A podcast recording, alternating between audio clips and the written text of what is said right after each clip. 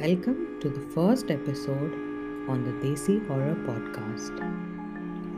Our Instagram is at Desi Horror Podcast. Follow me there. I also have exclusive membership for fellow horror enthusiasts. Click on the link in the description for new stories tailor made for you. Watch out for a new episode every Monday. Now let's get back to the first episode of this season. Today we travel to Tamil Nadu in the south of India. The story is going to take us back 2500 years ago. Very ancient indeed. We travel to a region called Tiruvalangadu. Now, Tiruvalangadu is a region that still exists and it's famous for the legend of Neeli. Now, Neeli was basically a folk tale which this region believes is not a folk tale but it's actually true and that this happened way back in the day.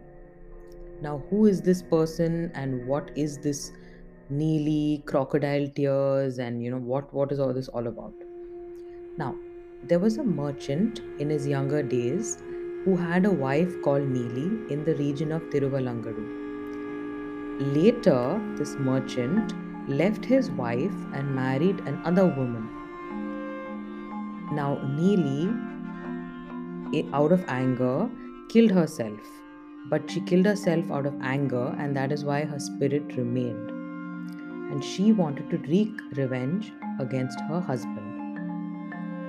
The day had come when her husband, the merchant, had to cross the forest area of Tiruvalangadu for trade purposes she quietly waited in the forest and she took the form of his second wife. And she carried her child and followed her husband through the forest, yelling, Why have you left me? The merchant took no time to identify that this was not his wife and it had to be his ex wife Neeli, who is, of course, a spirit.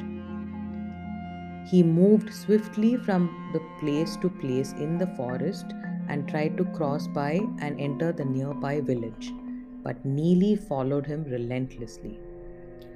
Thankfully, the merchant had a magic knife that he had kept with him to save his life from Neeli when she came closer to him.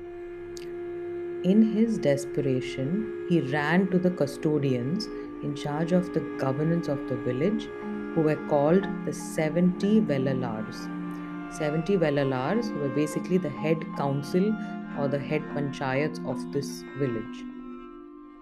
He desperately ran to them and prayed for his rescue from Neeli. Neeli complained to the Vellalars that she is no spirit but just his wife and child and he has gone insane. Weeping unrelentingly is what earned her the name Neeli Kanneer which means crocodile tears.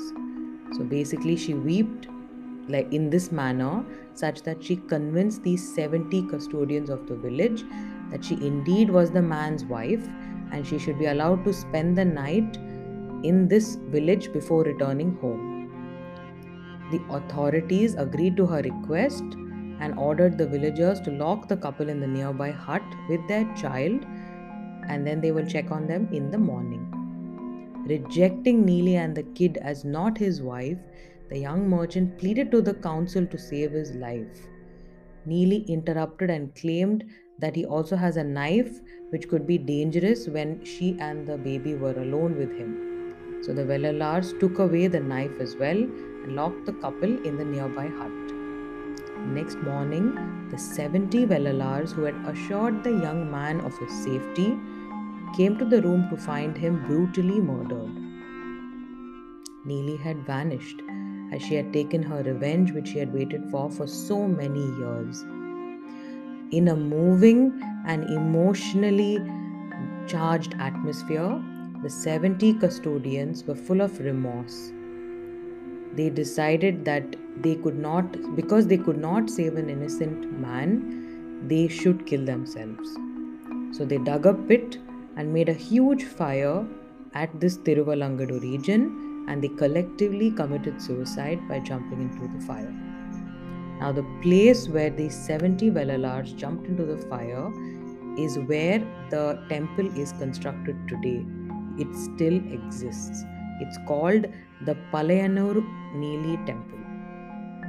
Now, the verses which are inscribed upon the stone in this temple actually shows that these Vellalars had committed an act of bravery and not an act of cowardice because they believed that they were honest and they had vanquished their own lives because they were not able to honor their commitment of saving an innocent man's life.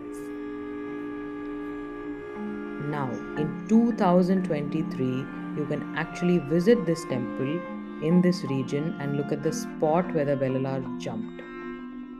The hymns on the temple show that these mythological events date back to the Sangam age. The villagers built this temple in Neeli's name to calm her down to save their village from threats and harm.